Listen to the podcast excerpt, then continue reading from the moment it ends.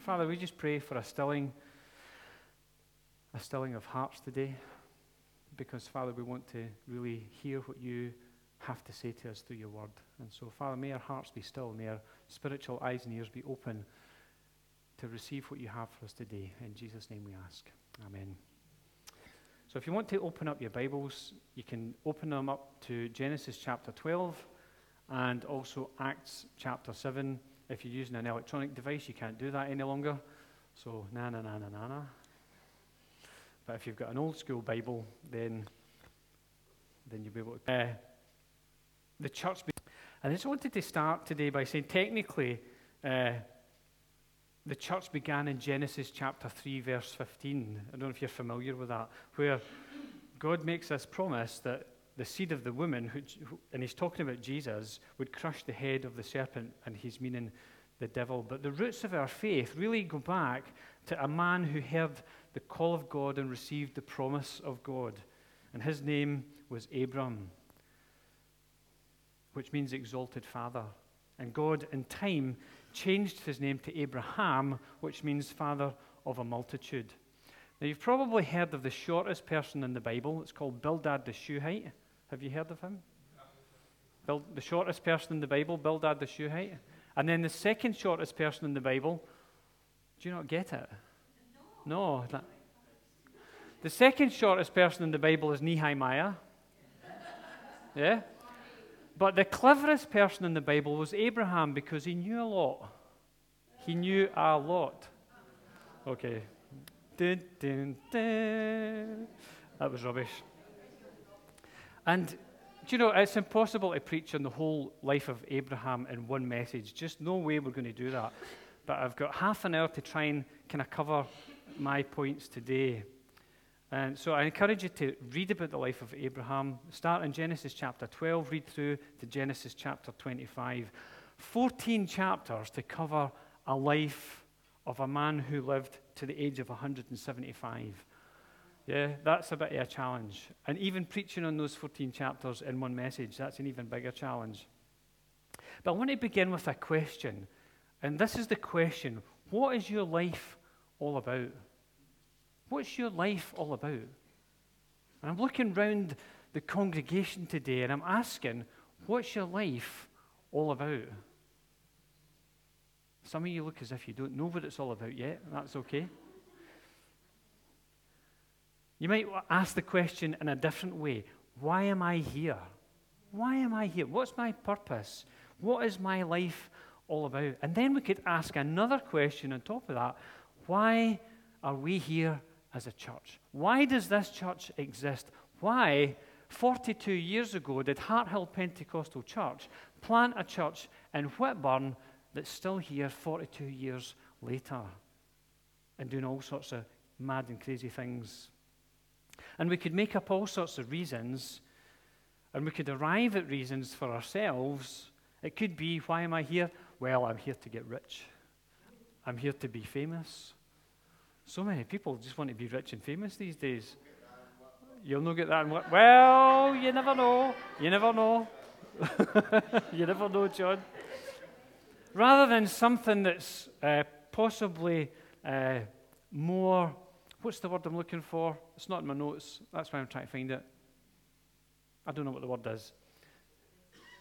Oh, that's a good word. I don't know what it means, though. we can tell you what that one means later. Maybe to become a designer or a doctor or an engineer or an artist or a nurse or a people helper or a researcher or a teacher or a you name it. The list is endless. Can I just say, I just felt as I was preparing today, thinking about all the different things that we do, don't knock your work life. Don't knock what you do in your work. God has given you a job, and He's given you that job for a reason. And He's given you a job in order that you can outwork His purposes in that place and be a witness to the people who are around you. Don't knock your work. Why am I saying that? Because we've just had Christmas holidays, and then we think back to the other holiday we had, and the other holiday we had, and the other all the times we had off. And we, we look back and we think, wasn't that a great time when we were off and we weren't working? Don't knock your work. It'll come to an end at some point. Hey, Trevor. Trevor has just retired at Christmas time. But don't knock your work. Don't knock the opportunity that God has given you. What is your life all about? Maybe what you do in your day to day is tied up, is tied up in that. And this is what we see in Abram's life. Abram lived at a time where there was no Mosaic law, the law of Moses. It didn't exist. There was no Israel, no Bible, and there was not such a thing as a Christian. And that's not to say that the people who were Abram's contemporaries had no laws or no understanding of God. Do you know that Abraham traces his lineage back through his father Terah to a man called Shem? Shem was the son, or one of the three sons of Noah. So Abraham goes all the way back to Noah and beyond that news before Christmas, haven't we? About it's where we get the term Semitic, which we've heard a lot about in the news before Christmas, haven't we? About anti Semitism. Well, it goes back to this man called Shem, who was the son of Noah. And down through that family line, if you trace it all the way through, that's what brings us to Jesus ultimately. So he traces his family line back. And did you know this? Did you know that Noah was still alive when Abram was born? Did you know that? So, when Abram was a man, and perhaps even as old a man as I am, he could still have had a conversation with Noah, a face to face, a man to man chat. I think that's incredible. If you look at the numbers in the Bible, do you know, such and such begat such and such, and they lived to a hundred and whatever, and such and such begat such. See if you actually stop and look at that. It's really, really interesting, and there's so much in it. Anyway, I'm getting off the notes. Sorry, back to the plot. Acts chapter 7. We're going to go into that. Abram lived in a place called Ur with his father, and Stephen begins to, in his address to the leaders of his time, give us insight into this. If we read from verse 2, it says, The God of glory appeared to our father Abraham when he was in Mesopotamia, before he dwelt in Haran. And he said to, uh, and said to him, Get out of your country and from your relatives and come to a land that I will show you. Do you know, I had never noticed this in the book of Acts until I was doing preparation for this message. God doesn't say, go, He says, come. Come to the land that I will show you. God was already there, and He was inviting Abram to come. And here's the thing what is your life all about? If God has given you promises, the promises aren't to go somewhere He's not. The promise promises are to come to where He is and He wants you to be. What God has spoken your, over your life, He's saying, Come. Then he came out of the land of the Chaldeans and dwelt in Haran. And from there, when his father was dead, he moved him to this land in which you now dwell. And it's at this point in time we open up our Bibles to the Old Testament, to Genesis chapter 12. Going to read from verse 1 through to verse 4.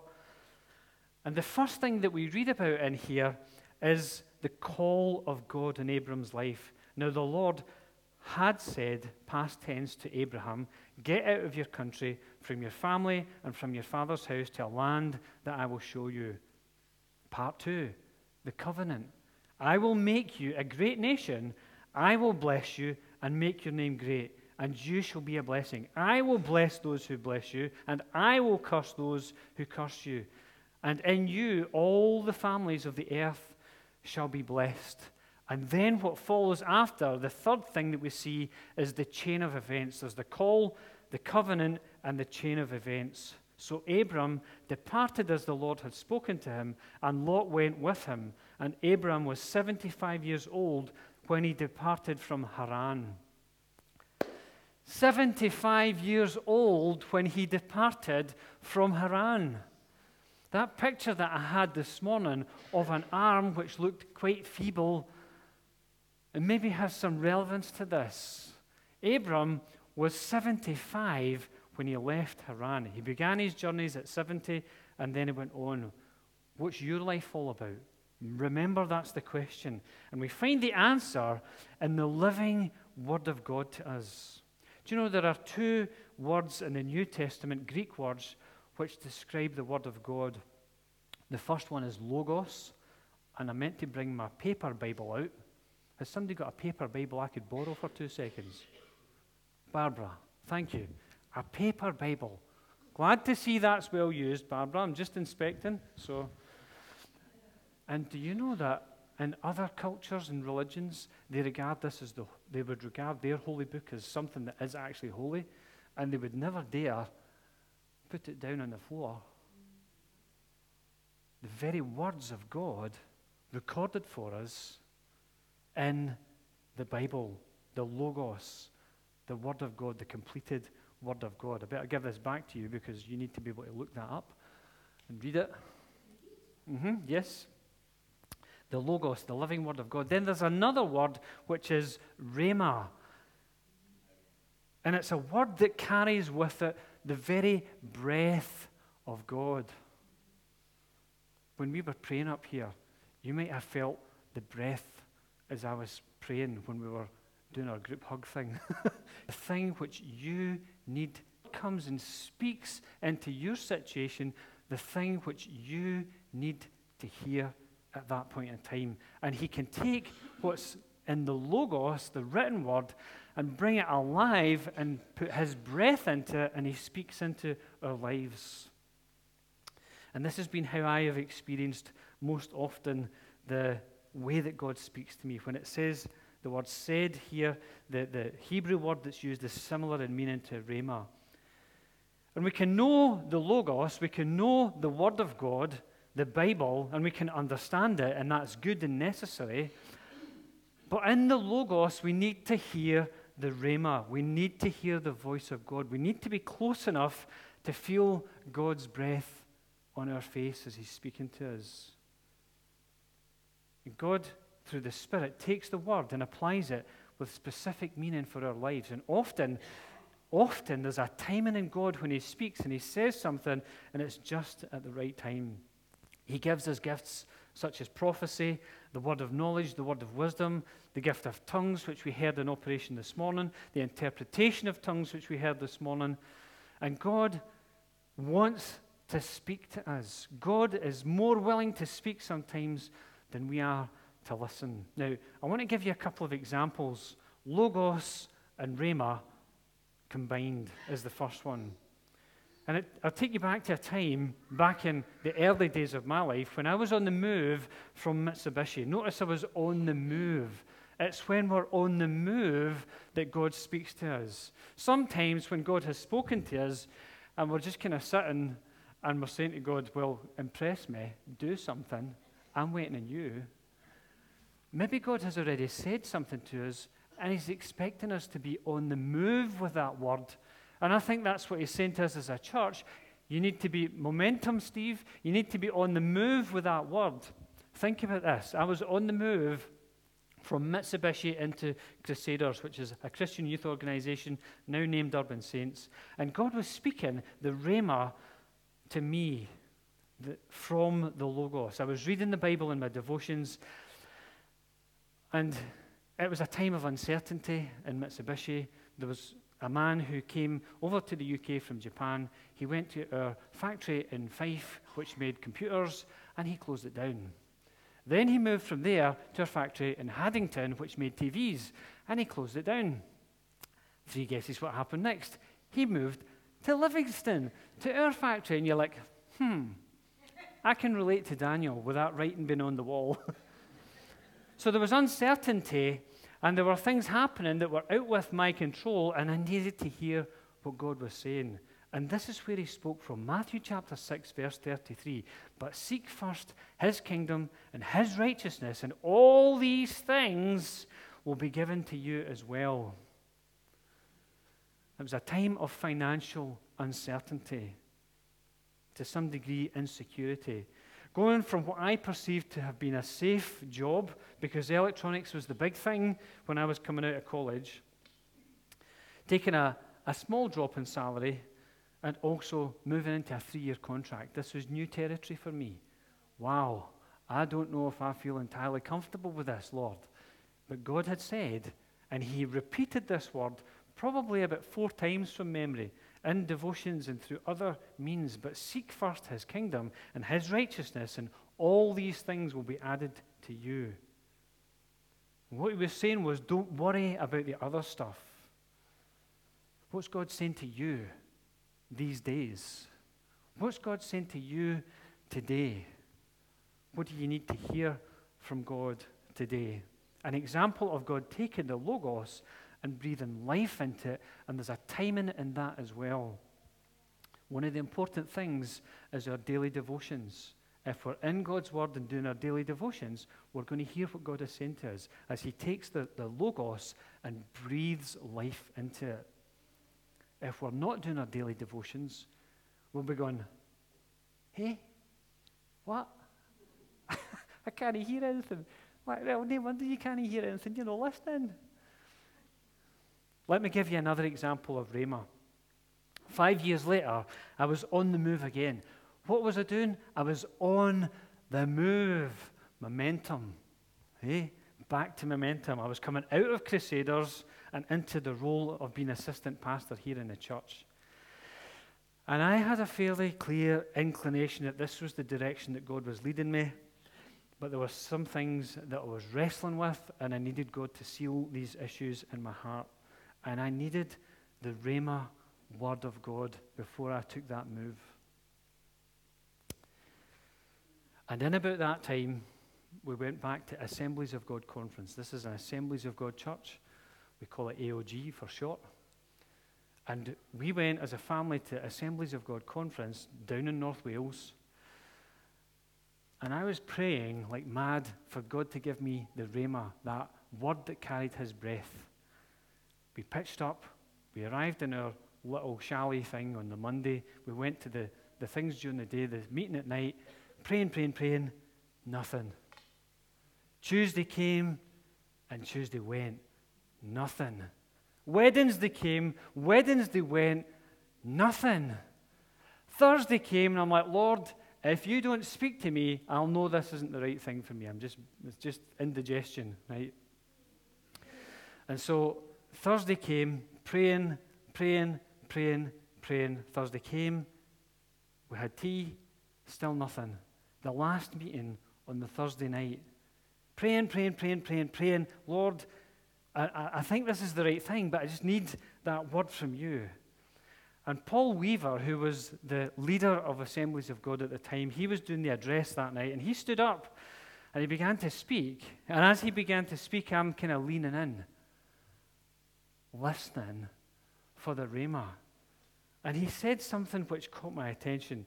And he said, As I was praying today, and I'm like, oh, oh, here it comes. As I was because there's one thing doing our devotions and reading, but we need to be talking to God and listening to God as well. As I was praying today, he said, I feel that the Lord told me that there would be young people, I was young back in those days, there would be young people in the meeting that night whom God would call and they would lead in a different way from those who had went before them. God spoke into my one objection to me fulfilling this role and he confirmed it. Those words carried with them the very breath of God. And that night, before Paul had even finished speaking, I was up out of my seat and I was on my way down to the front, and he was, he, he was still finishing making his appeal, and I was standing there waiting on him finishing. Why? Not because I was responding to what a person said, but because I was responding to the Rhema the breath of God, the words of God that He had for me at that precise point in time. I'm like, could you not made it Monday? I would have enjoyed the conference better. No, no, no. I'm going to make you sweat. I'm going to make you hang on. I'm going to make you wait until the last chap. And he did. And I, I just, I'll never forget it. What did Jesus say? Jesus said that man can't live by bread alone. Have you noticed when you begin to fast how many adverts for food are on the television? have, have you ever noticed that? And, and how that wee bowl of sweeties that's sitting in the living room, you, oh, I can't touch them now. have you ever noticed that? Funny, eh?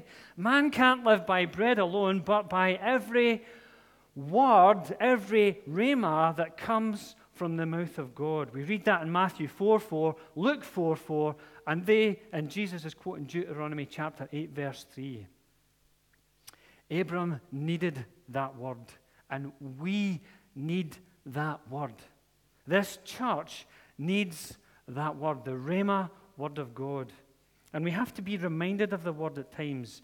You know, sometimes we're in the middle of difficulties, hardships, even grief and loss, and we can lose sight of what God has said to us. The promises that He has spoken over your life, over my life, we can lose sight of the promises. But God is gracious, and He comes to us again. It's like waves coming up a beach. It's like it comes up, and you go, the presence of God, the Word of God, I've got it. I've got it, I've got it. And then the wave goes back out again. You're like, did I really get that? And then the wave comes in again. You're like, oh, I, I've got it, I've got it, I've got it. And sometimes God has to repeat himself quite a few times for some of us to really get hold of what he's saying. I'm talking to myself. And you. I'm a good company then. now, by this point in time, Abram has obeyed the first word of God to go. He's now arrived in Canaan, and we need to understand that there's a big, massive gap between Genesis 12:1 and Genesis 12:7, because it says in Genesis 12:7, then the Lord appeared to Abram and said, "To your descendants I will give this land." And there he built an altar to the Lord who appeared to him. And here we begin to see the unfolding of God's plan. Abraham, or Abram as he was at the time, went without knowing all the details of where he was going and what was going to happen. He simply responded to the Rhema word of God. He didn't have all the answers. And yet, as he goes, God begins to open it up to him. To your descendants, I will give this land. And this is a plan that far exceeded anything that Abram could ever have imagined, even in his wildest dreams. It's all about, and this is the key, it's all about a people and a place. A people and a place. God's promise to Abraham was about land and it was about offspring. People and place. Land and offspring. Particularly a son, as the son would inherit the promises of God. The promise, not the promises of God. The son would inherit the riches of his father. And for us today, the message is very clear and it's still the same. It's about a land and a people. That's what God is saying to us today. It's about a land and a people. What land? Well, at this point in time, this church building is situated in Whitburn, and there's a land that surrounds us. We've prayed over this ground. Those who are old enough Keith, no disrespect, you will remember praying over this land before this building was built. Yes? Yeah? You don't remember that? I thought you would. Okay.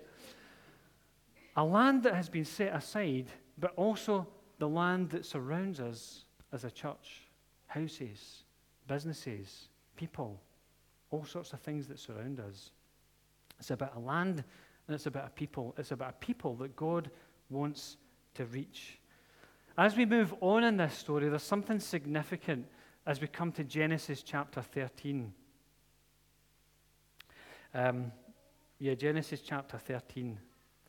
See, Abram was no ordinary character. He was a, a wealthy man for his day, and obviously a great leader of men. Genesis 13 2 says that Abraham, Abram was very rich in livestock, in silver, and in gold. You see, the place where he had been staying, Haran, lay on a trade route, and it was a good place for doing business.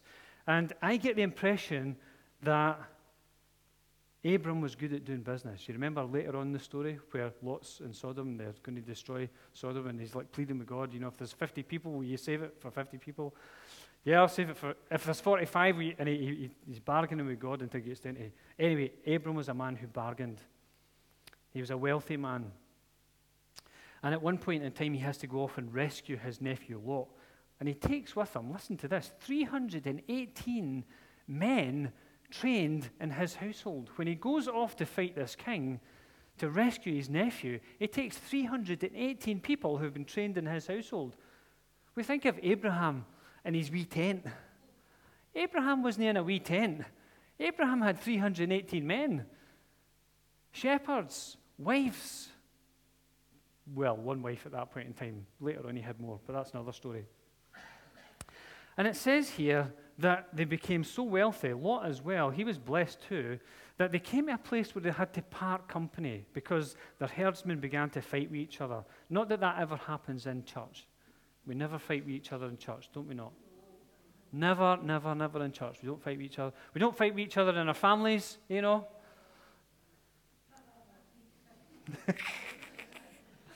okay, maybe you don't. we don't really fight. We just have a wee bit of barmy sometimes.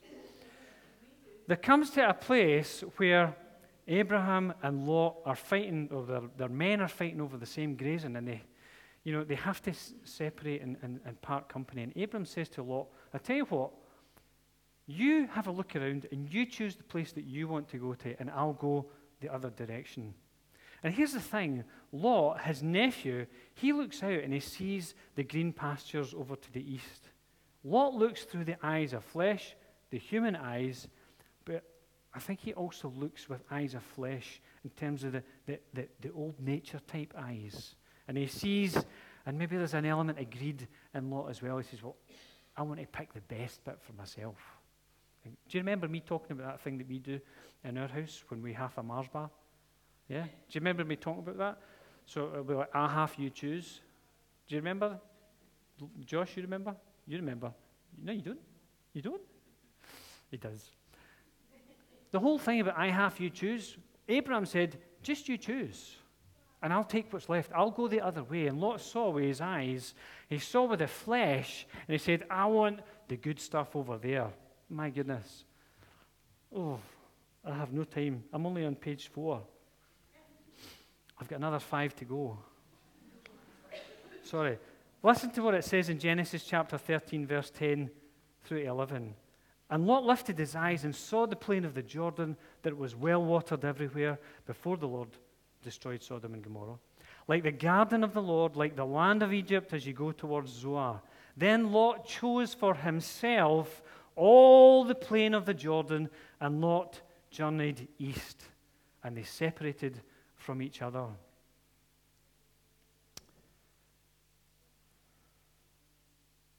And then the Lord said to Abram, Listen to this, verse 14. After Lot had separated from him, God said this to him Lift your eyes and look from the place where you are, northward, southward, eastward, and westward. For all the land which you see, I give to you and your descendants forever. All the land. And I will make your descendants as the dust of the earth, so that if a man could number the dust of the earth, then your descendants also could be numbered. Arise and walk in the land through its length and its width, for I give it to you. Then Abram moved his tent and went and dwelt by the terebinth trees of Mamre, which are in Hebron, and built an altar there to the Lord. You see, Lot saw with the eyes of the flesh even not just the physical eyes, the eyes that we have inside. It's like, gimme, gimme, gimme. I want more for me, me, me, me. Lot saw with the eyes of flesh, but Abram, Abram looked out and he saw with eyes of faith. And if faith is ever to inherit the promises of God, there needs to be a partner of faith and flesh. Our flesh, our old nature, the things which we desire, can't come with us into the promises of God. We read about that in Genesis, uh, sorry, in Exodus about the children of Israel and how there was a whole generation were wiped out in the desert. God said, You're not going to enter that land. Even to Moses, who was leading the people, he said, You can't enter the land. There needs to be a parting of our old nature, the greed, the selfishness, the flesh, and our faith life, which is what God is trying to breathe into us through the Rhema. You see, only faith receives the promises of God. Flesh incurs the judgment of God.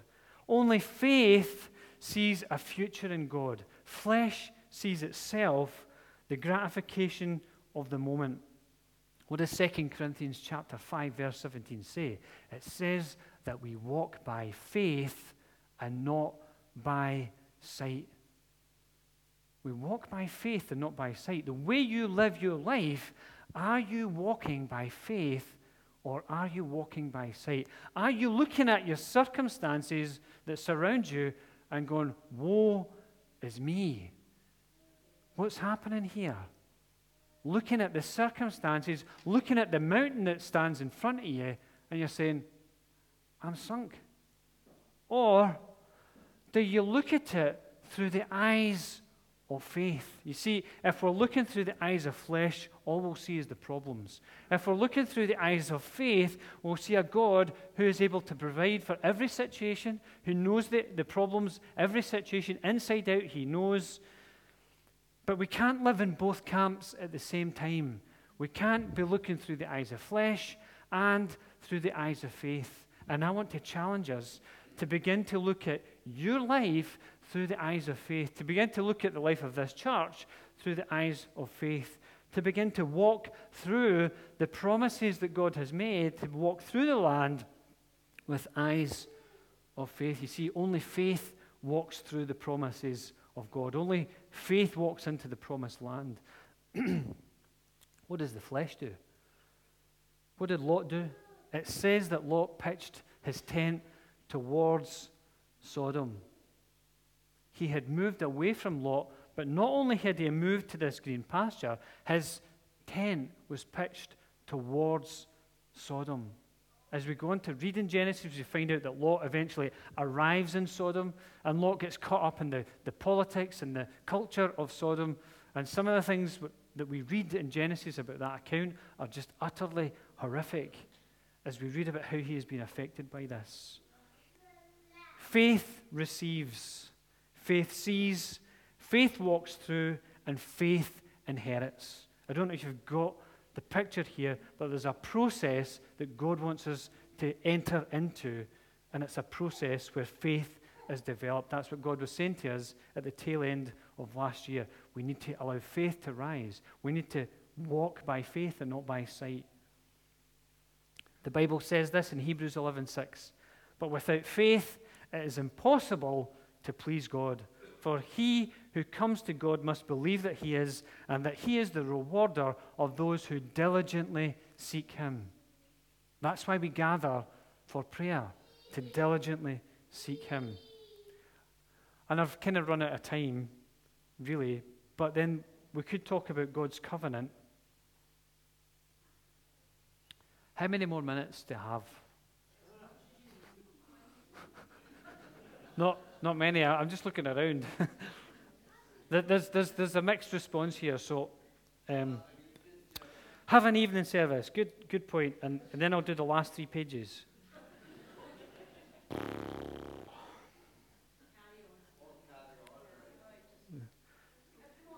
God makes a covenant with Abram. And it's a strange and wonderful passage. Genesis chapter 15. It really is a strange and wonderful passage. Remember, I talked about the process? Sometimes when we pray to God and we enter into the process, we think it's all going to happen just like that. We pray and hey, there's the answer. Bing. But it's not like that. At 75, Abram leaves Haran. At 86, 11 years later, Ishmael is born. That's another story. Abram makes a mistake. At 99, he receives the covenant, covenant of circumcision 24 years later. 100, Isaac is born. 25 years later, 137, Sarah dies. 62 years later, 175, 30, 38 years after Sarah dies, Abraham dies. And 100 years have passed since he heard the voice of God calling him. I'm going to finish. A hundred years have passed since he heard the voice of God calling him to come to a land that I will show you. God's already there. Have you heard the word of God? Have you heard the word of God for your life? Are you stepping out in faith into that? Are you willing to walk by faith and not by sight? It's very easy to respond in a service and stand up or put your hand up or come to the front and say, Yep, that's me. I'm going to do that. But the secret is when it comes to Monday and Tuesday and Wednesday, where we'll gather for prayer in here to worship God. It's fantastic on Wednesday. It's really great. You missed it if you weren't here. We're going to gather again to pray. This is where the rubber hits the road. uh, the rubber hits the road in what we decide to put in our diaries. For me, it's this one here, right? January. It's what I put in here that determines what happens in my life. That's what I, it's what I decide to invest my time into. That's why the groups are off just now, so that we can come together to pray and to begin to walk out the promises of God. It's about walking out the things which God has said. We do that initially through prayer, to walk out the promises of God and to actually spend time in His presence, listen to what He wants to say to us. I'll finish this message at another point in time.